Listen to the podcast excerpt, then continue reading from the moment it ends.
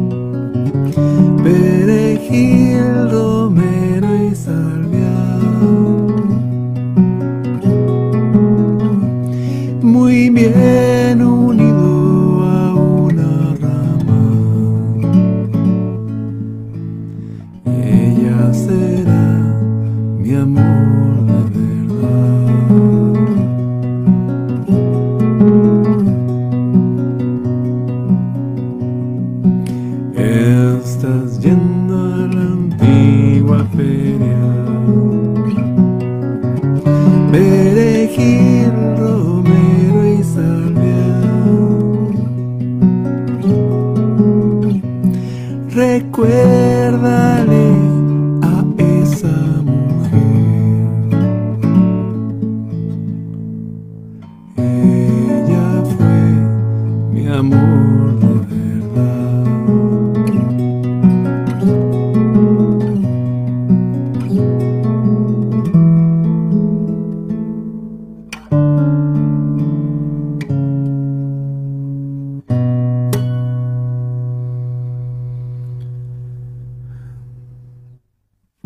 Noches. El otro día subí en, en mi página Planeta Celta una imagen de una tigresa que está con su cachorrito, que está mirando la cámara y le está pasando la lengua. El cachorrito era, era así como, como rubilar. Y hablaba de que tenemos que cuidar a nuestras tribus, hacernos cargo de nosotros mismos, etc. Y me acaba de llegar un aviso que eso también incita al odio. Esto ya es extremo. Es extremo, extremo. sé que algunas amistades mías le han pasado cosas peores en estos mismos días. Así que al parecer el- estamos bajo la mira de estos ojos de Saurón que andan por ahí dando vueltas. ¿Qué hacer? ¿Qué hacer? Bueno, hay que ser astuto, andar con cuidado eh, y principalmente seguir la senda, la senda del héroe, ¿ah? como llamarían algunos antiguos autores la senda del héroe. ¿Y qué significa héroe? ¿Qué es héroe? ¿Mm? Algunos lo, lo vinculan con Eros, con H, y que significa semidios, que son los descendientes del amor entre un hombre y una diosa, o entre una mujer y un dios. Eso, el camino del héroe, que tiene que ver también con el, con el cuidar, el proteger. En indoeuropeo, en la raíz etimológica indoeuropeo viene del ser. Significa también cuidar, proteger. Pero hay un, un diálogo muy interesante en que a Sócrates, de donde venían los, nuestro idioma, le preguntan, oye, ¿y, héroe? ¿Qué, pasa con la palabra héroe? Hay un diálogo entre un tipo que se llama Hermógenes y Platón en un libro que se llama Crátilo o algo así, en que se pueden hablar. Lo entretenido de los libros de Platón es que son diálogos. Entonces está el nombre del tipo y habla. De hecho, una vez una me preguntaba, oye, ¿qué obra de teatro podíamos hacer para...? Le dije, oye, unos diálogos de Platón. ¿ah? Que uno haga de Sócrates y que hablen. Y este es el diálogo que lo tengo aquí para ustedes. dice Hermógenes, le dice a Sócrates, dice, creo Sócrates que también yo estoy plenamente de acuerdo contigo en estas cosas que estamos hablando y, y héroe ¿Qué, significa? ¿Qué sería realmente un héroe? Y Sócrates le dice esto. Mira, le dice, esto no es muy difícil de imaginar, pues su nombre está poco alterado y significa la génesis del amor. Los héroes nacieron del amor de un dios o una diosa. ¿A qué te refieres? le dice Hermógenes. ¿Acaso ignoras que los héroes son semidioses? Son humanos pero tienen cosas que van más allá de los humanos comunes. Y al final lo, aclara. dice, ¿y, qué? Y Sócrates le dice, mira, todos sin duda, todos los héroes, han nacido del amor de un dios por una mortal, o de una, eh, o de un mortal por una diosa, o una diosa con un mortal.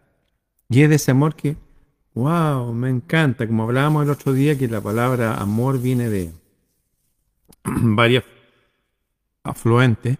Unas eros que se, les, se gustaron nomás, se gustaron mucho. Se atrajeron mucho y quisieron estar juntos y trajeron un hijo a este mundo, a pesar de que después no, no fueron ni esposos, ni mucho menos, ni mucho más. Dice Sócrates, todos sin duda han nacido del amor de un Dios por un mortal o de un mortal por una diosa. Hombre con diosa o mujer con Dios, siempre hombre y mujer. Se da esto de hombre y mujer entre los dioses también. Con que si observas también esto en la lengua ática, arcaica, lo sabrás mejor. Te pondrá de manifiesto que en lo que toca al nombre está muy poco desviado del nombre del amor, que para ellos es Eros. En griego, si leyéramos esto en griego, diría, héroe está muy poco desviado del nombre de Eros, del cual nacieron los héroes, que lo decimos con H, nacido de, de ese tipo de amor. Esto es lo que define a los héroes. Y que eran sabios y hábiles oradores y dialécticos. O sea, el héroe no era un tipo que iba a la pelea, no, no, no, no. Eran tipos que podían, incluso como, no sé, Ulises, podía negociar con los dioses. Tenía tal habilidad verbal que podía hablar de igual a igual con los dioses y llegar a convencerlos, oye, hagámoslo de esta otra forma. Así pues, como decíamos hace un instante, los que la lengua ática reciben el nombre de héroes aparecen siempre como oradores y hábiles interrogadores, como era el propio Sócrates, que hacen buenas preguntas para que la gente se cuestione. De modo que la raza heroica es raza de oradores y sofistas.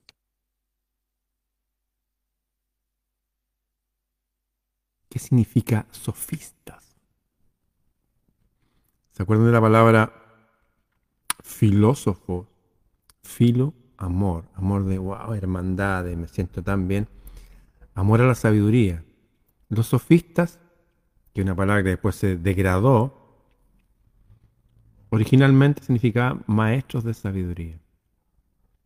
Retomando, ¿qué podemos hacer en este mundo que están las cosas tan extrañas? y que a veces nos persiguen porque sí nomás, es tomar el camino del héroe. Y alguien podría decir, oye, pero ahí dice que los héroes son hijos de un dios con una mortal. O de una diosa con un mortal y tú, tú eres hijo. Sí, pero si lo vemos realmente desde la generación de esto y tomando en cuenta lo que dijeron todos los avatares antiguos, todos los grandes héroes que llegaron a este mundo, todos somos descendientes del Dios del cielo. En mayor o menor grado, eso somos. Y de hecho fue una, esa revelación fue una de las causas que quisieron asesinar al Galileo. Cuando le dijo a la gente, todos ustedes son dioses. Van a morir como hombres y mujeres, pero ustedes son dioses. Eso lo dijo Jesús. Está en el libro de Juan, en el capítulo 10, si no me equivoco, en el versículo 26. Y después de eso la gente ay, se arrancaba los cabellos y tomaron piedras para matarlo a pedrada, por recordarles que son más que héroes. Por lo tanto, estas situaciones difíciles que estamos viviendo nos llevan a querer tomar todo nuestro potencial, despertarlo y vivir el camino del héroe. También hay otras opiniones. ¿Se acuerdan de Robert Graves, este escritor eh, famoso en una época que escribía de mitos también griegos y cosas así? Él dice que, con respecto a héroe, que es como un sabio moderno igual, que un héroe también es un rey sagrado. Eso. Tienen que ver con hijos de los dioses, con gente, es raza de oradores, dice la raza heroica, dice Sócrates, es una raza de oradores y de maestros de sabiduría. Hábiles interrogadores, saben hacer buenas preguntas saben captar la atención de la gente con la palabra. Entonces en estos momentos debemos empezar a usar nuestra lengua, nuestra palabra, como un arma. ¿Alguien sabe qué símbolo se usaba en muchas culturas, el mismo símbolo, con respecto a tener habilidades verbales, habilidades en la palabra? Incluso en la Biblia habla de eso. El símbolo que se ha usado siempre es este, lo tengo aquí frente a mí.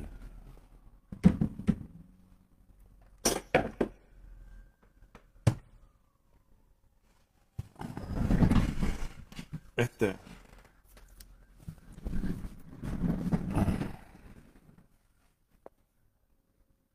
La espada. La espada.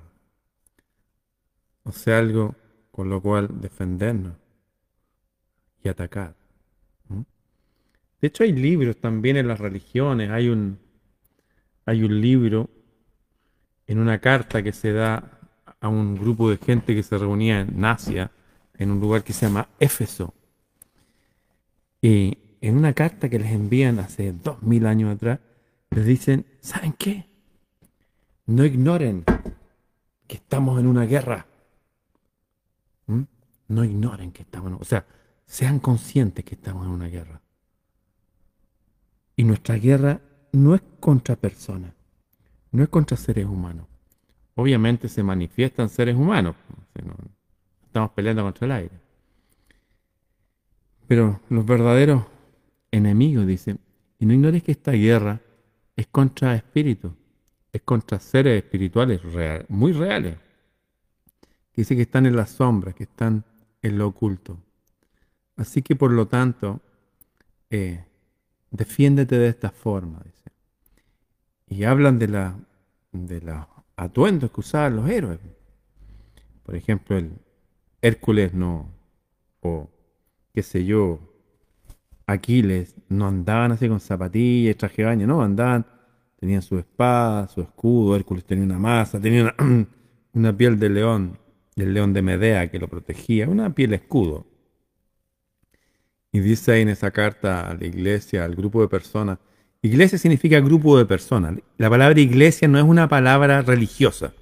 Por ejemplo, en su país hay un equipo de fútbol que la gente se junta y que les gusta ese equipo de fútbol. Bueno, ese grupo de personas, esos fans del equipo de fútbol, conforman una iglesia. La palabra iglesia viene del griego eclesia, no tiene nada religioso. Dice entonces, leyendo lo que dice esa carta de Éfeso, dice, dile a esa gente que se reúne ahí en Éfeso, o a la iglesia en Éfeso. Usted si se reúne con unas personas, ahora están escuchando este video, ustedes son una iglesia, listo. Son dos personas, tres da lo mismo. Ustedes forman una iglesia. Eso es una iglesia, no un edificio. Es un grupo de personas. Dice, carta de la iglesia en Éfeso, dice, tengan consciente que estamos en una guerra y nuestros enemigos son espíritus que afectan a este mundo visible. Por lo tanto, protéjanse, protéjanse con el escudo de la fe. La fe tiene que ver con la certeza. ¿Certeza de qué? De quiénes somos, de que esta vida es pasajera, que no importa lo que suceda. Para nosotros cuando nos muramos, nos vayamos a este mundo, va a ser, wow, bien, porque vamos a pasar un mejor mundo. Pero mientras estemos aquí también vamos a hacer de este mundo un mejor mundo. Eso primero, la fe. Y lo segundo dice, habla de la espada de la palabra. De la palabra. Las palabras, como usaban los héroes,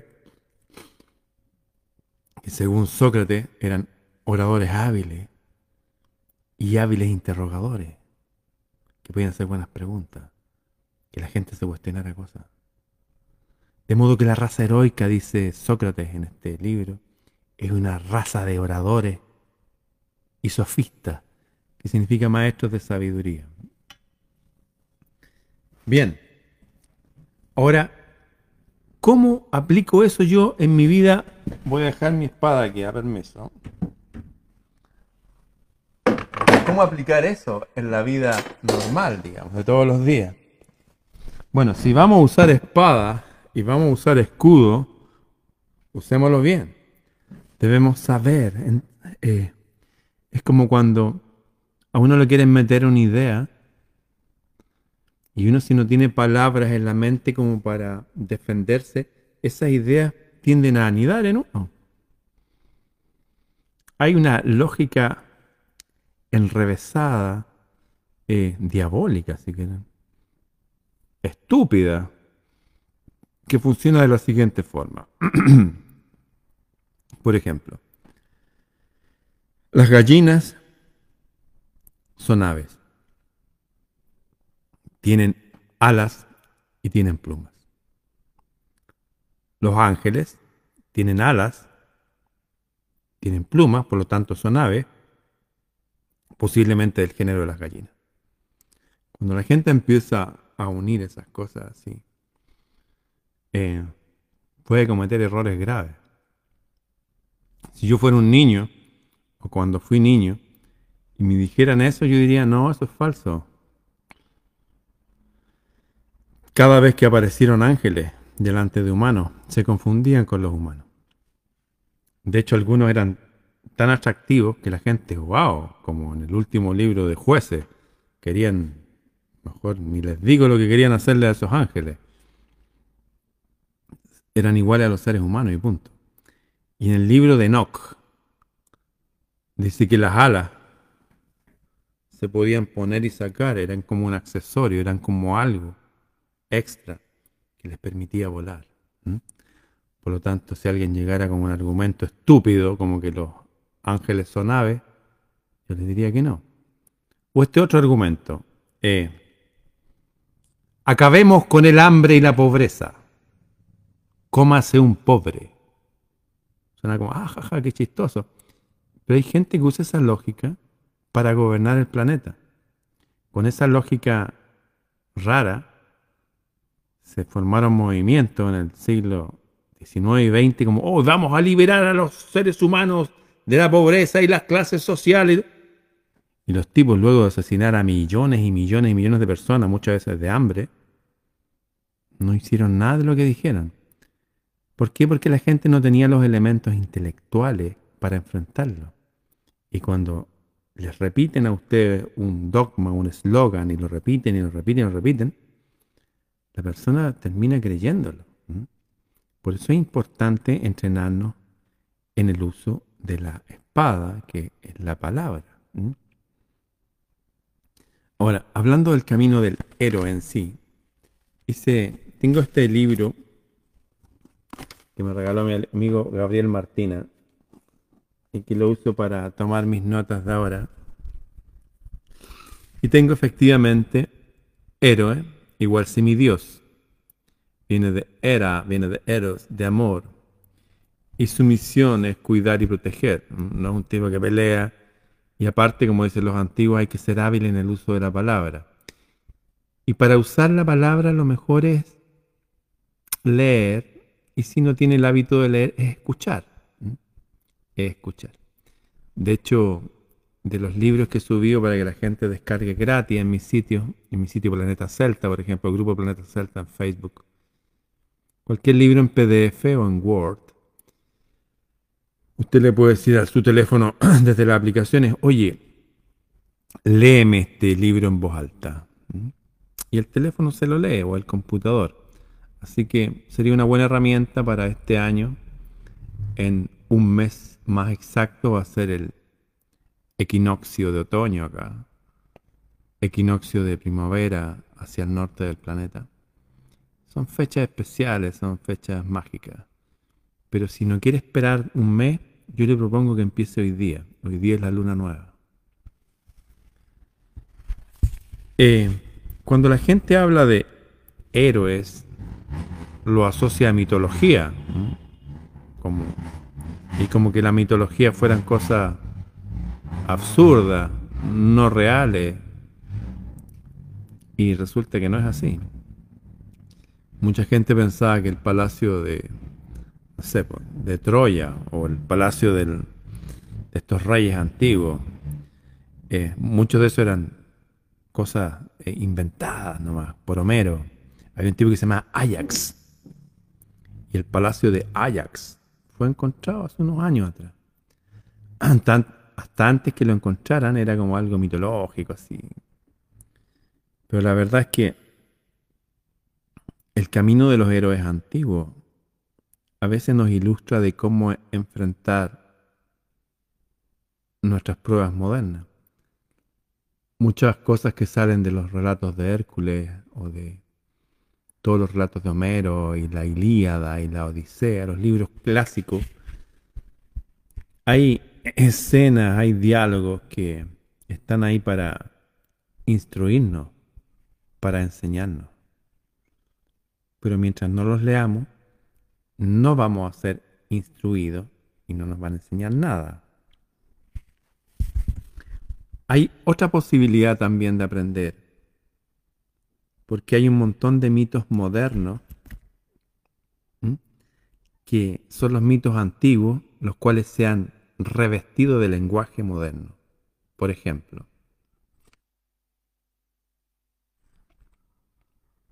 ¿alguien le suena Star Wars? La guerra de las galaxias. En esas películas que para muchos llamaron mucho la atención, para otros nada, hay ciertos diálogos que son, wow, esto es así, como este el odio, el miedo, la agresión. Odio, miedo, agresión. Agresión no tiene que ir con la defensa, una agresión es voy y te agredo nomás, porque sí. Ojo con eso, el significado de las palabras aquí es importante. Esto no está diciendo que no hay que defenderse, no, por el contrario. Uno debe defenderse. El odio, el miedo, la agresión, de la fuerza, de aquello que nos anima, que nos mueve, de la fuerza del lado oscuro son. Por ahí me acuerdo que el, el discípulo le pregunta a su maestro, oye maestro, le dice, ¿y es acaso el lado oscuro más fuerte? No, dice, pero es más rápido. Eso, puede ser más seductor, de repente te atrapó. ¿Y cómo hizo el maestro para que este joven estuviera preparado? Lo entrenó. Lo entrenó físicamente y lo entrenó interiormente. Primero hablándolo de conceptos, como lo que lo estoy compartiendo con ustedes, y lo otro generando actitudes de que estuviera tranquilo. Es, a veces tenía que combatir, a veces entrenar con una especie de esfera que decía, ahí tranquilo. Eso. Estar tranquilo, estar en paz, estudiar, aprender. Entrenarse. Y también en los diálogos, diálogos como los diálogos de Platón, como los diálogos de Sócrates, como estas conversaciones, cuando uno ve conversar a dos personas inteligentes, no aprenden esos dos, aprenden todos los que escuchan. Entonces procurar diálogos inteligentes, libros inteligentes. Y lo otro, que este nuevo héroe en esa saga estaba al tanto de lo que estaba pasando. Estaban, había un imperio que quería un gobierno mundial, quería tomar todos los planetas y galaxias e imponerse una sola ley y controlarlo todo. En este camino del héroe, ellos no, no libran a toda la. No, no, no. Ellos vencen ellos. Ellos vencen en su lugar.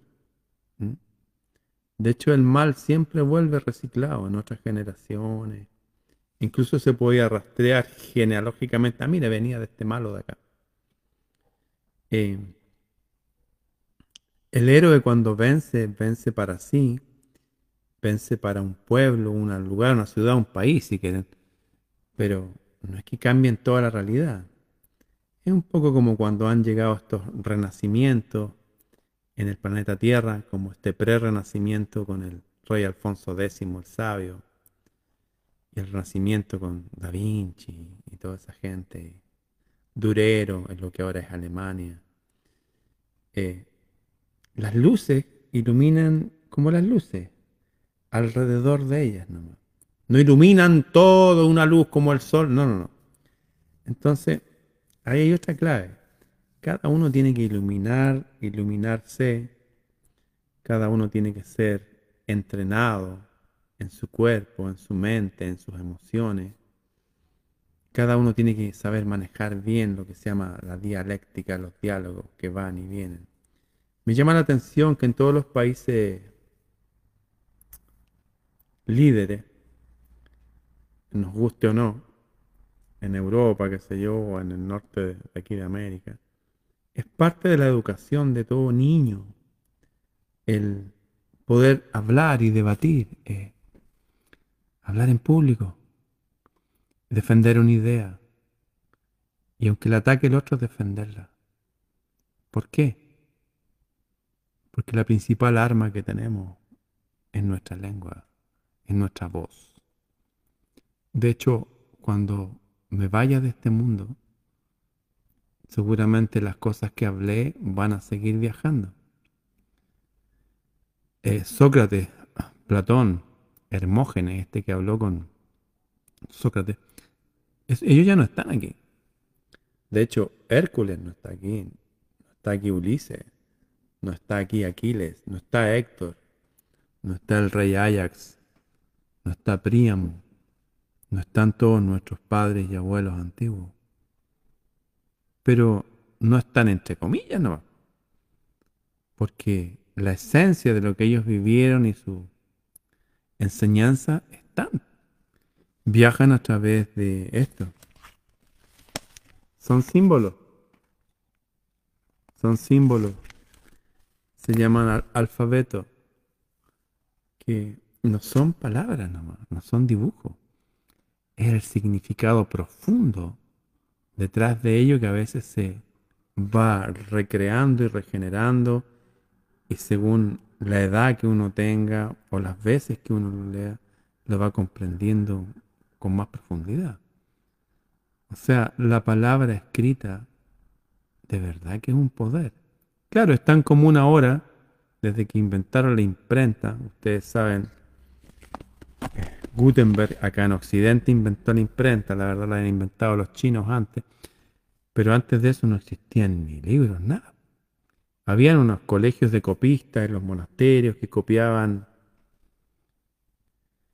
Napoleón dijo que inventaban la historia, inventaban sus propias historias sagradas.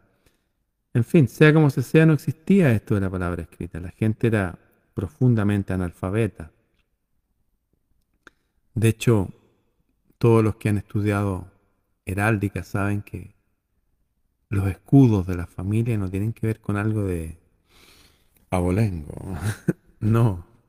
Tenían que ver para que los ex labor, los que hacían las labores afuera del castillo, cuando había una reunión o se juntaban los reinos e iban, reconocieran su tribu por el estandarte.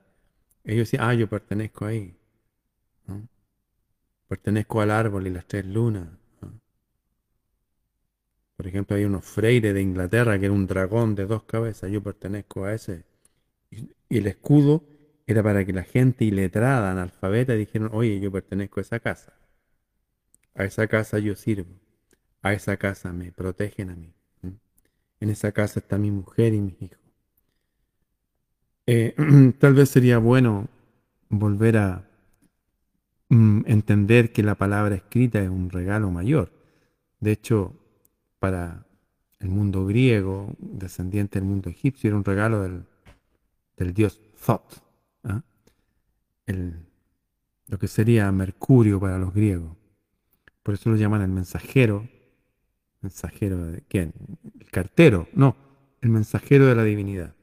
La divinidad que cuida a sus hijos, a su creación que somos nosotros, y usa la palabra como un vehículo no solamente para comunicarnos trivialmente, sino para empoderarnos, hacernos más fuertes. Y en estos momentos extraños que vivimos, eh, usar realmente la palabra como una espada. ¿ah? ¿Le interesa a usted eso? Usar la palabra como una espada. Recuerdo que eh, nos juntábamos en la casa de un amigo que fue amigo de mi padre, que se llamaba, ya no existe, Héctor, como el héroe de Troya, Héctor Escobar, Ghost, como fantasma. Nos juntábamos en su casa y él tenía una caja de zapatos, de cartón, esas cajas que las botan, y cualquier noticia que él viera en, o cosas interesantes en un diario, una revista, que en esa época la gente compraba el diario, y ahora ya no hay diario, en periódicos estoy hablando. Él las recortaba y las iba echando ahí. Tenía un montón de recortes. Entonces yo iba con mis amigos, eh, hacíamos música, tocábamos guitarra, cantábamos.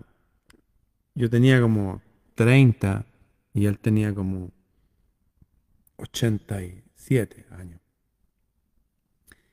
Pero era uno de estos viejos Jedi sabios. Tenía una imprenta, de hecho, se llama Liberty.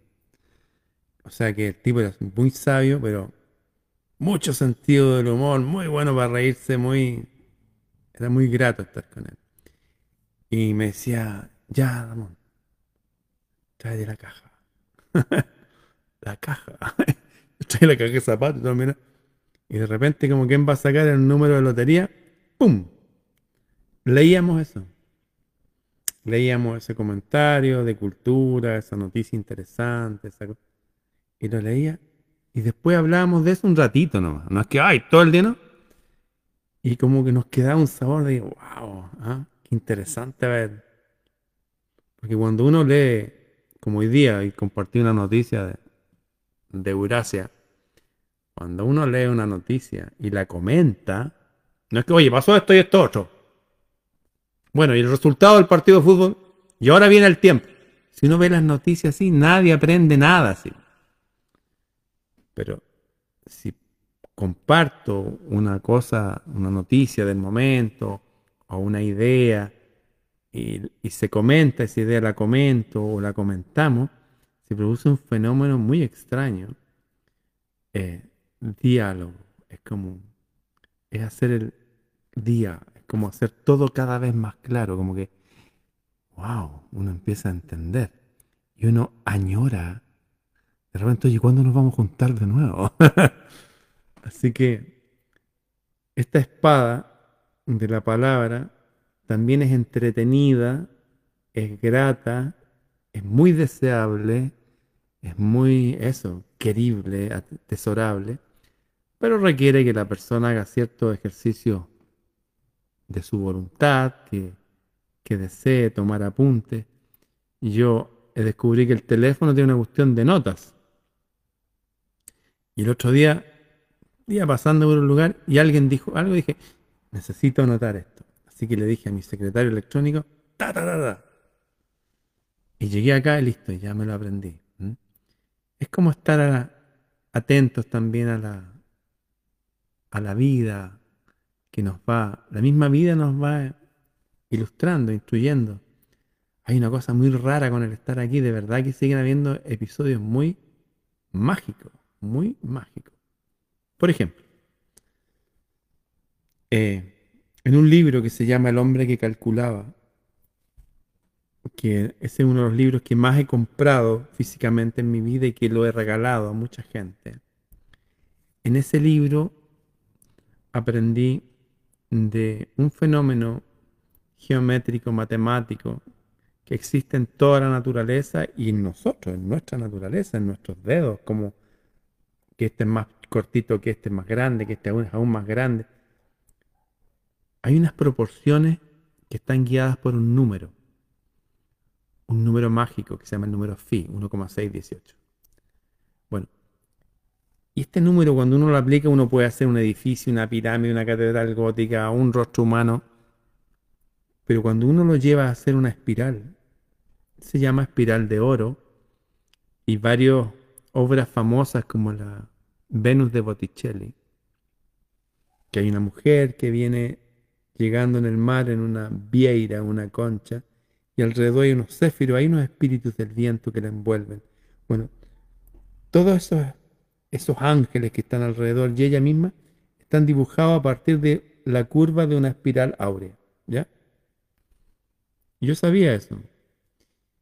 Y un día estoy viendo y aprendo de que las águilas, con todo su poder y todo, cuando aterrizan, no cuando van a cazar, cuando van a aterrizar, si uno mira el águila desde arriba, aterriza formando una espiral áurea. Así, y es justo una espiral áurea. Y yo, oh, qué lindo. Me acuerdo que salí a mi patio y salgo y voy para afuera. Ahí ya estoy ahí y delante mío un escarabajo verde eh, pasa volando y yo mirando de arriba y dibuja lo mismo que yo vi recién en mi computador. Y dije, wow, alguien me observa, alguien me da más información. Sí, siempre hay ese alguien, siempre está eso. Eh, se lo resumo.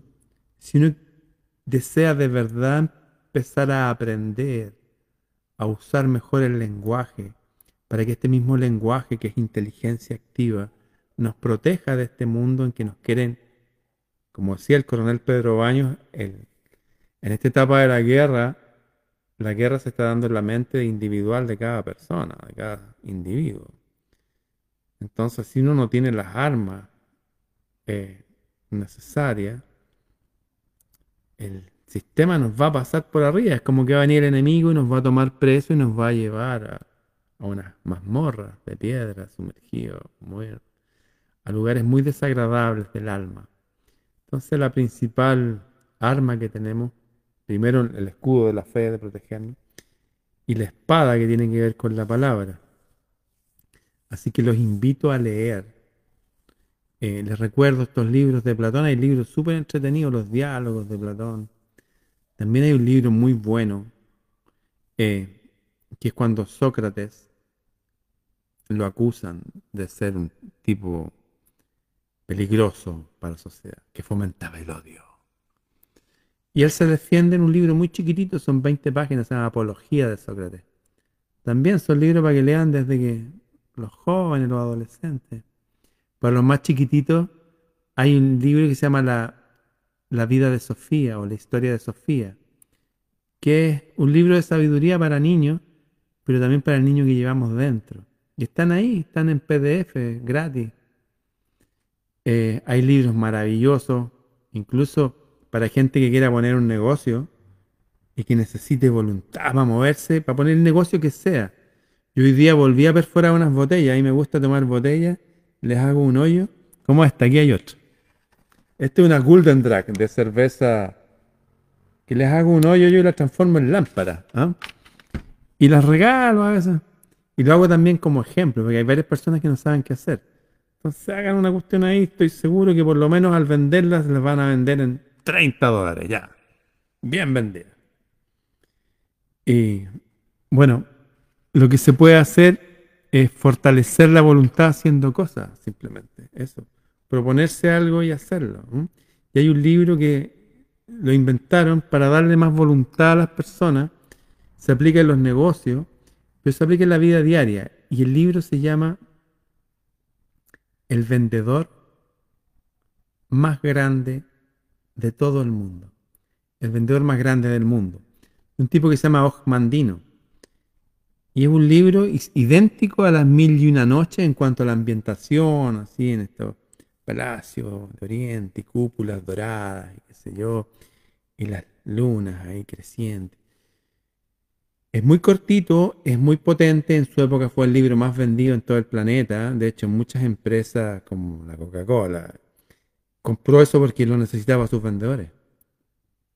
Es como enseña a usar la palabra de modo que uno mismo la palabra internada nos haga más alegres, entretenidos, entusiastas, que afrontemos el día con una sonrisa. Y que si de repente pasan cosas negativas, darle la vuelta a eso negativo y volverlo en positivo. Ese libro se llama El vendedor más grande del mundo y va a estar aquí en mi sitio, Planeta Celta, en Facebook. Vayan. Y también en mi Facebook personal, Ramón Freire. Eh, vayan ahí, me... Ah, no puedo recibir amigos ahí, pero me pueden seguir. Y lo pueden descargar y eso. Lo voy a subir también a mi Telegram. He subido muchísimos libros. Pero les recuerdo entonces eh, en este mundo en el que estamos es necesario saber tener armas en esta guerra. Eh, uno puede estar todo el día recibiendo cosas, el escudo ya, pero también hay que saber atacar. Y la palabra es muy potente. Así que les dedico que nuevamente que tengan un cuaderno. Este que me regaló, mi amigo es bien especial porque es con tapa de cuero, viene de viene de Córdoba, de Argentina, donde es él. Pero está en Miami, mi amigo Gabriel Martínez. Así que les dedico estas ideas. Ah, también tengo, les lo he dicho en estos últimos videos, hice 21 grabaciones con el resumen y la aplicación y los comentarios de varios libros que hablan de héroes, de guerreros, de guerreras, de mujeres y de hombres.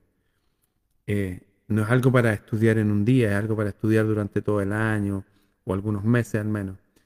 Se llama El Sendero de los Guerreros Luminosos. Es para niños, jóvenes, adultos, también para Golden Age, gente que ya está ahí en la edad de la sabiduría, como mi amigo, que tenía 87 años, Tito Escobar, eh, que quieran meterse en estos temas. Eh, ya viene grabado en audio con mi voz, no hay que tener ninguna aplicación. Y sí hay que tener un cuaderno, tienen que tener un cuaderno. Y de repente saben que háganle una tapa bonita, le pegan una madera, un cartón, le pintan algo, pero que sea algo especial. ¿ah? Hay algo con eso, cuando uno le pone arte a las cosas como que fluye mejor. Los que deseen participar en esto solamente me escriben, oye, quiero participar en esto del sendero de los guerreros y las guerreras luminosas. También, unido a la palabra, unido con la melodía, hay varios mensajes que vienen viajando desde la época del este pre-renacimiento que hizo el rey mago Alfonso X, con unas músicas que las vamos a hacer en vivo el 28, martes 28 de marzo, es la próxima luna creciente. Eh, día martes vamos a estar en la sala SCD del mall eh, de Plaza Gaña. Es un mall donde está el Club de Jazz de Santiago y adentro está, hay una sala, un teatro. Vamos a hacer una pequeña película ahí, un pequeño documental con toda la gente que está ahí. Van a hacer, porque va a una parte para conversar generalmente cuando hacemos estas cosas musicales con mi amiga Janina de Angelo, eh, duran, estamos tocando y cantando más de dos horas. Eh, nos quedan algunos asientos, los que quieran participar. Aquí está para los amigos de Telegram, Linktree, después de la TR hay un punto, slash Ramón Freire, para los amigos de Facebook que están allá, Linktree, linktr.e slash slash esa línea ladeada, Ramón Freire, todo junto, sin acento, sin separar, todo junto, como una pura palabra. Linktree slash Ramón Freire, ahí está, los que quieran participar. Y yo propuse que después que terminemos vamos a un patio de comida ahí y nos tomamos al patio de comida. Si vamos a ser 200, seríamos como un pequeño contingente de ejército visible, como no vamos a hacer algo entretenido.